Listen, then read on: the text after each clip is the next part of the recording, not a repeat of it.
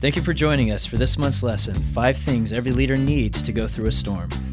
I hope that you'll be encouraged by Dr. Purvis as he shares his heart on handling the trials that leaders will face.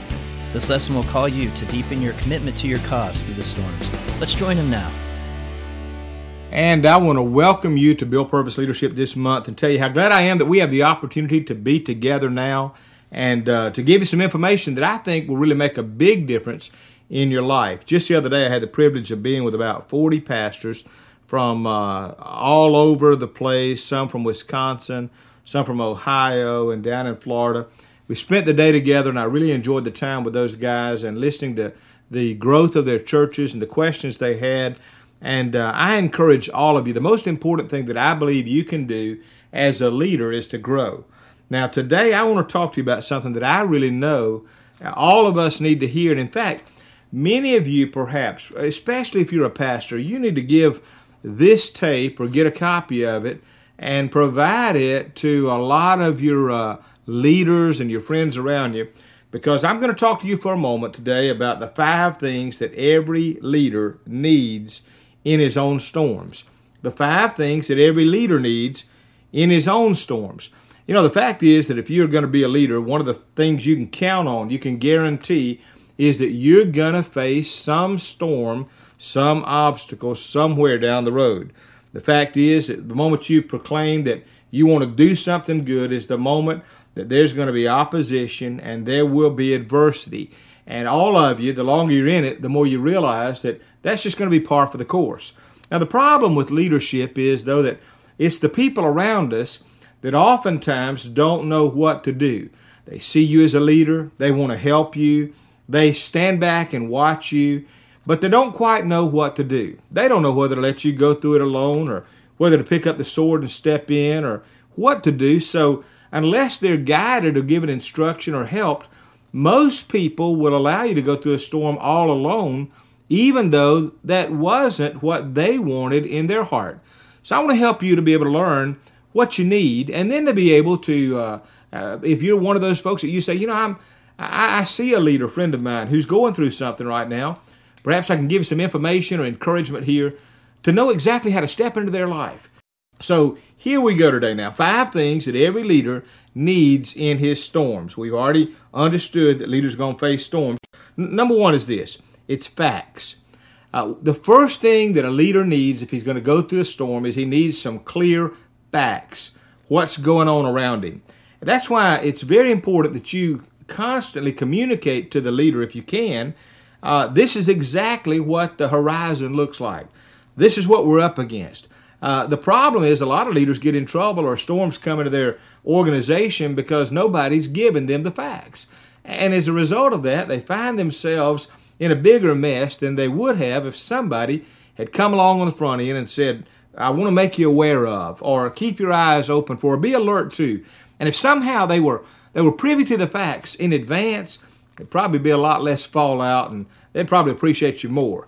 But the first thing along that line is the leader has to see the facts. Uh, I love this story in the Bible about Nehemiah. You remember that Nehemiah had this uh, wall to be rebuilt around Jerusalem, and he took on the project. And, and, and we don't have any record or indication that Nehemiah was a great construction man, that he knew what to do, but, but he took on a challenge that was bigger than himself, and he organized it, and he actually saw it completed in only 52 days.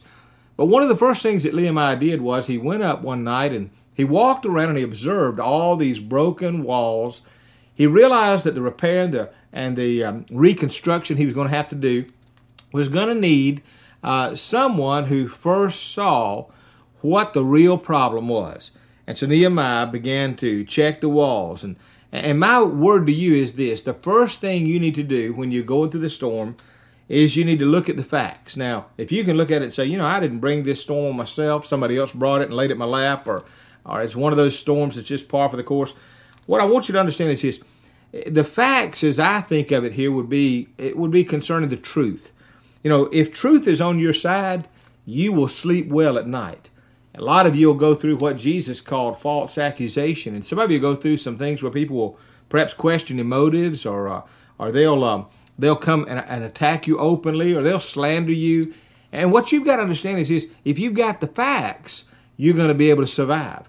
It's when you don't have the facts, when you don't know, when you're not sure, that's when you're already in trouble as a leader. And so I would encourage if you're going through a, a storm of your own right now, or your leader is going through one, if, if, uh, if you can, help them to find the facts. Help them to look at that reality and, and, uh, and observe this is what has happened, this is where we are. Now let's assess the damage, and let's try to devise some strategies for how to get out. And, and if you're the leader yourself, the first thing I'd tell you to do is get the facts on your side. Ask yourself, why did you make those calls, or why are you doing what you're doing? And if you can look back and say, and ideally this is the best way, if you can say, going through it again, I would not change one thing. I've gone through a couple of storms in the last few years, and, and I got to be honest with you. I look back at every one of them. I didn't didn't want them to come. Wish they hadn't have come. Uh, wasn't prepared for them. Some of them I was just totally blindsided by. But I can honestly say, standing here today, that I wouldn't change one way of how I handled any of it. I am totally convinced that I looked at it long enough, stared at it, in some cases almost too long, and made decisions that I will not ever regret having made. I wish that we hadn't have had to make those decisions, but I don't have any doubt that the decision I made was the best concerning all the opportunities and all of the options. And so the first thing, I'm telling you, uh, men and women, it will give to you a tremendous amount of peace if you can get the facts, get the truth on your side, know that you're walking in the truth. And when you do, I'm telling you, it's better than a sleeping pill. Uh, the Bible says this the man with integrity sleeps securely. And no matter what they throw at you, if your foundation is built on the facts, I promise you, you'll be able to make it through. Now, the second thing I'd say, every leader needs some things in his storm that's going to help him to to uh, to get over and to conquer. And so, of the five, we said the first is get the facts, get the truth on your side, see and assess the situation. Number two, this one is more close to home. This is called family support. Uh, one of the things that leaders don't do often is they just don't like to tell other people what they're going through. And a lot of reasons for it is because perhaps they've listened to everybody else's problem. And uh, they've heard so many of other people's problems that, that they don't want to have to go to somebody else and to uh, and to get their their advice or sympathy or even support because they just feel it's their job to always be the giver. It's like a father not wanting to go to his children and saying, You help me to figure a way out. The father figures, It's in my lap. I've got to figure the way out. That's what I'm the father for. And leaders always take that same approach. They always say, Well, that's, that's what they pay me for. That's what they look to me for. That's why they rely on me. So I, I really can't go to others. But I would tell you that if you're a family member, the first thing you ought to do if you're around a leader or if you are a leader and you need it, give the tape to them that I'm giving you today. And if you're a family member, the you are the one that has the best uh, direction and uh, and the greatest arm of support for that leader. And so the greatest thing you can do is step into their life, uh, become a family supported uh, a person of the leader. In fact, uh, you know, over in the Middle East, we, we recognize a lot of those strong families that go through some of the most difficult things. They have something that we don't have as Americans. They have genuine, deep family support. I mean, the bottom line is that uh, that mothers and fathers and brothers and sisters, they support each other. They hang in there together. They've got each other's backs. And so, I would encourage you. Perhaps you're you're a, a pastor or a leader and you're going through something um, you need your wife, you need your kids, you need those around you, husband, to step in and say, I want you to know I'm with you. I started the journey with you. I'm not getting off this journey. Doesn't matter what others think or say, I'm with you. And, and as you feel the support of family, I promise you get you through. In every one of my storms, I can always tell you, I have never gone through a storm that I didn't have to look, and right close by was a precious wife who all the time stood there strongly. And I know I wouldn't be the man I'd be today. I know I wouldn't be the leader I am today had it not been for that kind of support. And so that's a God given gift to you. Uh, one of the worst things you can do is alienate yourself from your family during the time that you're going through a storm. So if you're a leader, I encourage you sit down with your family, and share with them how much you value their input in your life, and allow them the privilege and the opportunity to show you what they can bring to the table and how they can help you. And so I mentioned to you now, all right, we've got five things that every leader needs in his storm. The first we say are facts. The second is family support. The third is friends. Every leader, when he's going through a storm, needs some friends that rally around. And here's the part where oftentimes uh, leaders won't ask for it, they just never will. Uh, leaders will never go out and say, Hey, will you help me here? Uh, leaders always feel it's their job to go to the friend and help them, but they never feel that that uh, they have the right or that uh, that they should ask a friend for help. And so, if you're the friend of a leader, my word to you today is: if you see your leader going through a storm, you step in there to them. Recently, when I was going through a little difficulty, I will never forget. I got two phone calls uh, on an answer machine. One of them was from a gentleman who I, I think meant well, but the way he said it was, you know, if you give me all the facts and let me know the details, uh, you know, I, I, will I'll try to help you out. Now, to be honest with you, I wondered about his friendship, his his commitment to friendship. If he's got to know everything before he makes his decision, and right after the phone uh, call there, another one came through, and I I saw and listened to the voiceover, and I loved how this one said it. This dear friend said on the on the voicemail recorder, he said, "Just want you to know that nobody's ever going to attack you, not on my watch." That's all he said. And I want to tell you, it meant the world to me. My respect for him was already high, but it went much greater when he used that term, not on my watch. Every one of you leaders needs some people like that in your lives. You need some people that say it just won't happen.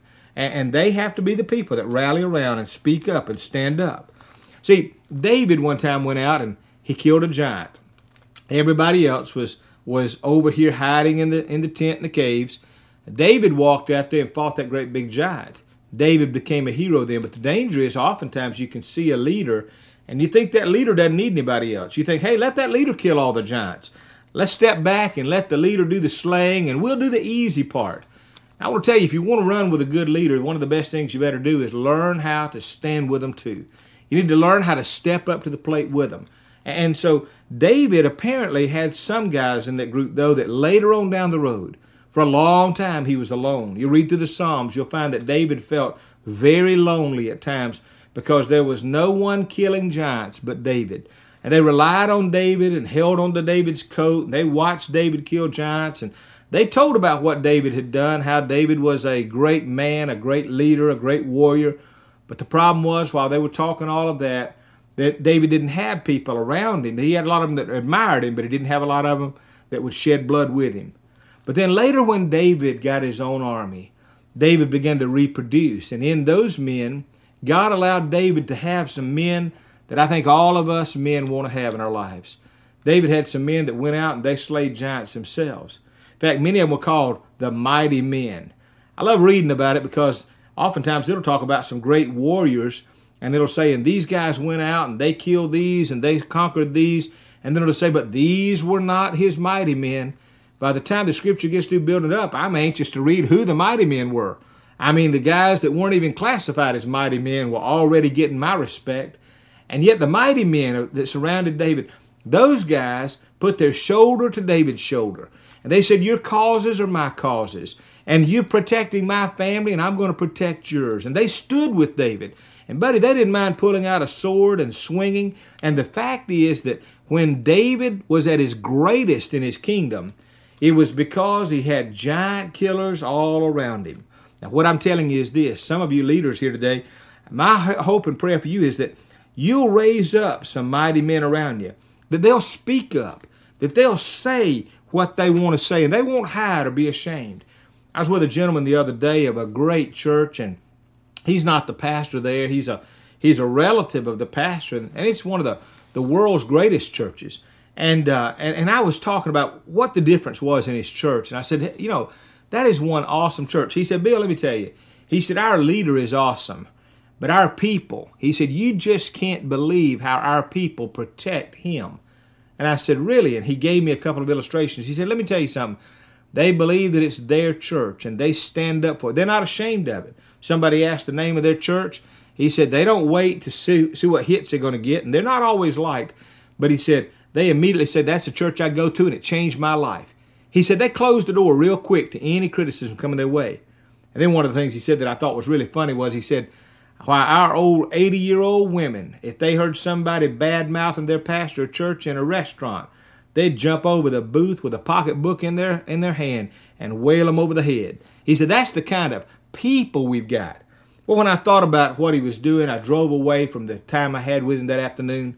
I couldn't help but think, man, there's a guy who they are accomplishing great things because everybody's on one page with one heart, with one passion, and they're not waiting for the leader to take the shots. He's got a ton of people out there, thousands of them. They stand up and speak up. And so every one of your leaders, they need those things. They need the facts. Stand on the truth that'll get you through. You need family support. You need people around you, close to you, that love you and encourage you when you go through your storm. And you will go through storms. That's why I'm telling you, you need to go ahead and build all these infrastructures now. But the third is, as I say to you, they, they need friends. They need people who suddenly step up. It's a different day when the membership or when the organization steps up and decides we're going to be a part of this as well. And this cause is our cause. And this organization is our organization. And we're not going to allow anything to undermine or chisel away or hurt us. We're all in this together. See, the Bible says that along this line, it says that one will put to flight a thousand, but two will put to flight ten thousand. And it means the more you have that stand with you, the more ground you'll be able to take, and the more powerful you'll become. And so understand facts and family support and friends are what every leader needs. Let me give you the fourth one.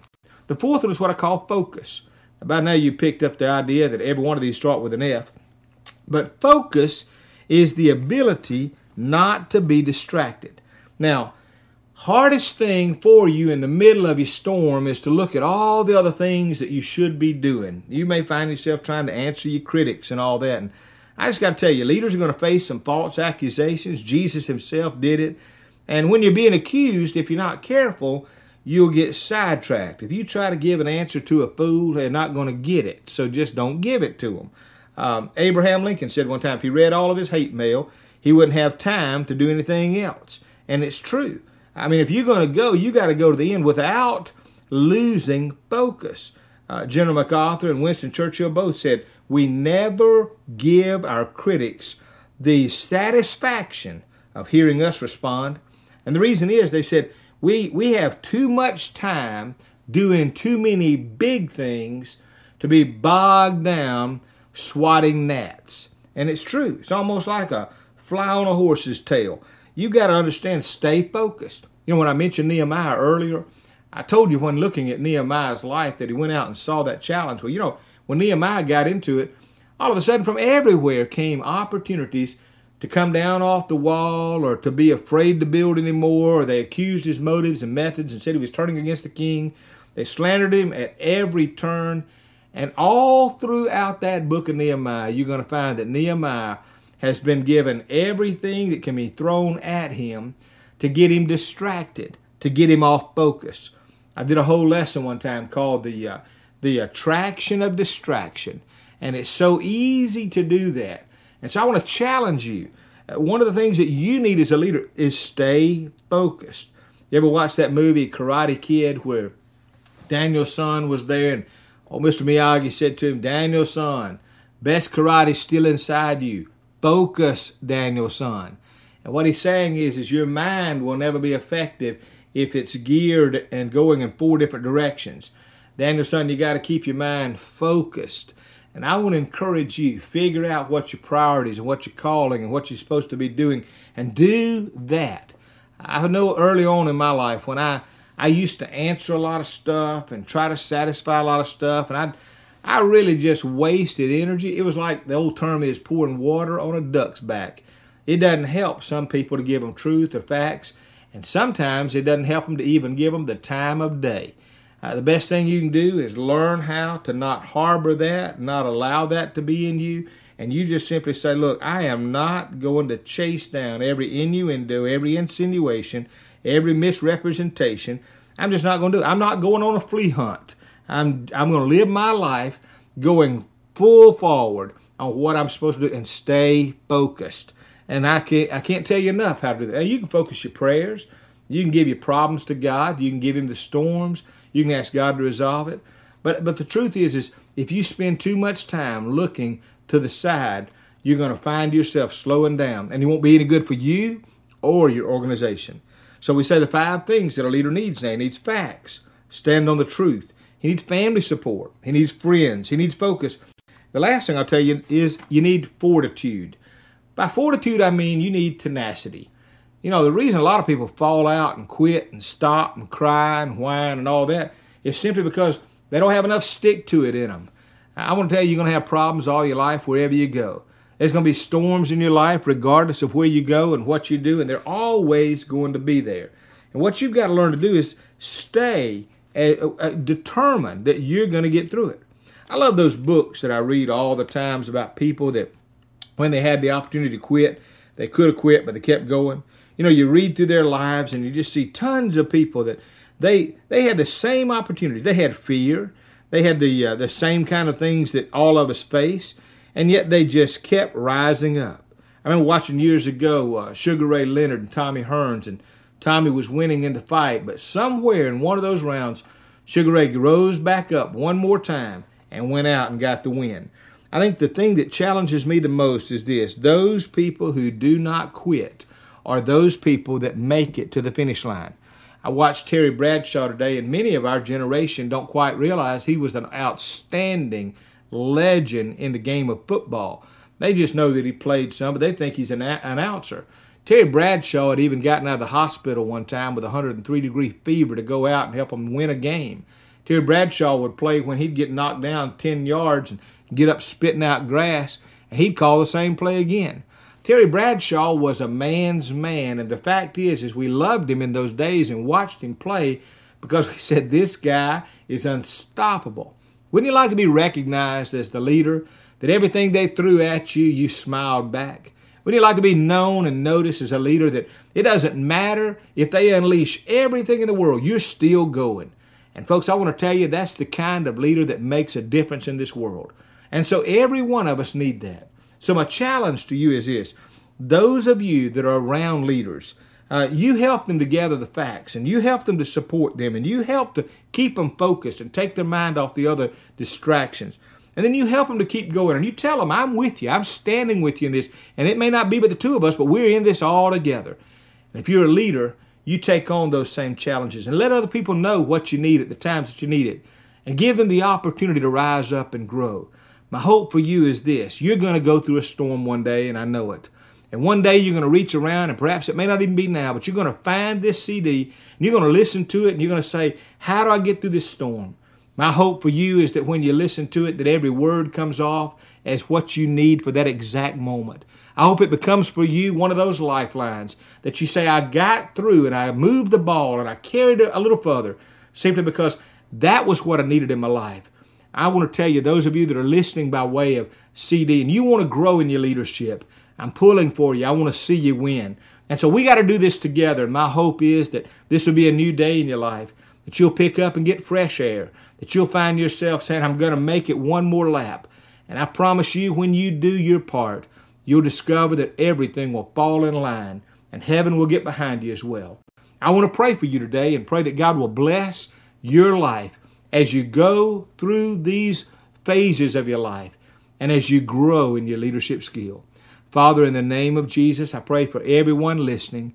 Pray especially for those today that may be watching their leader going through some storm and they want to step in and help. Help them to rise up.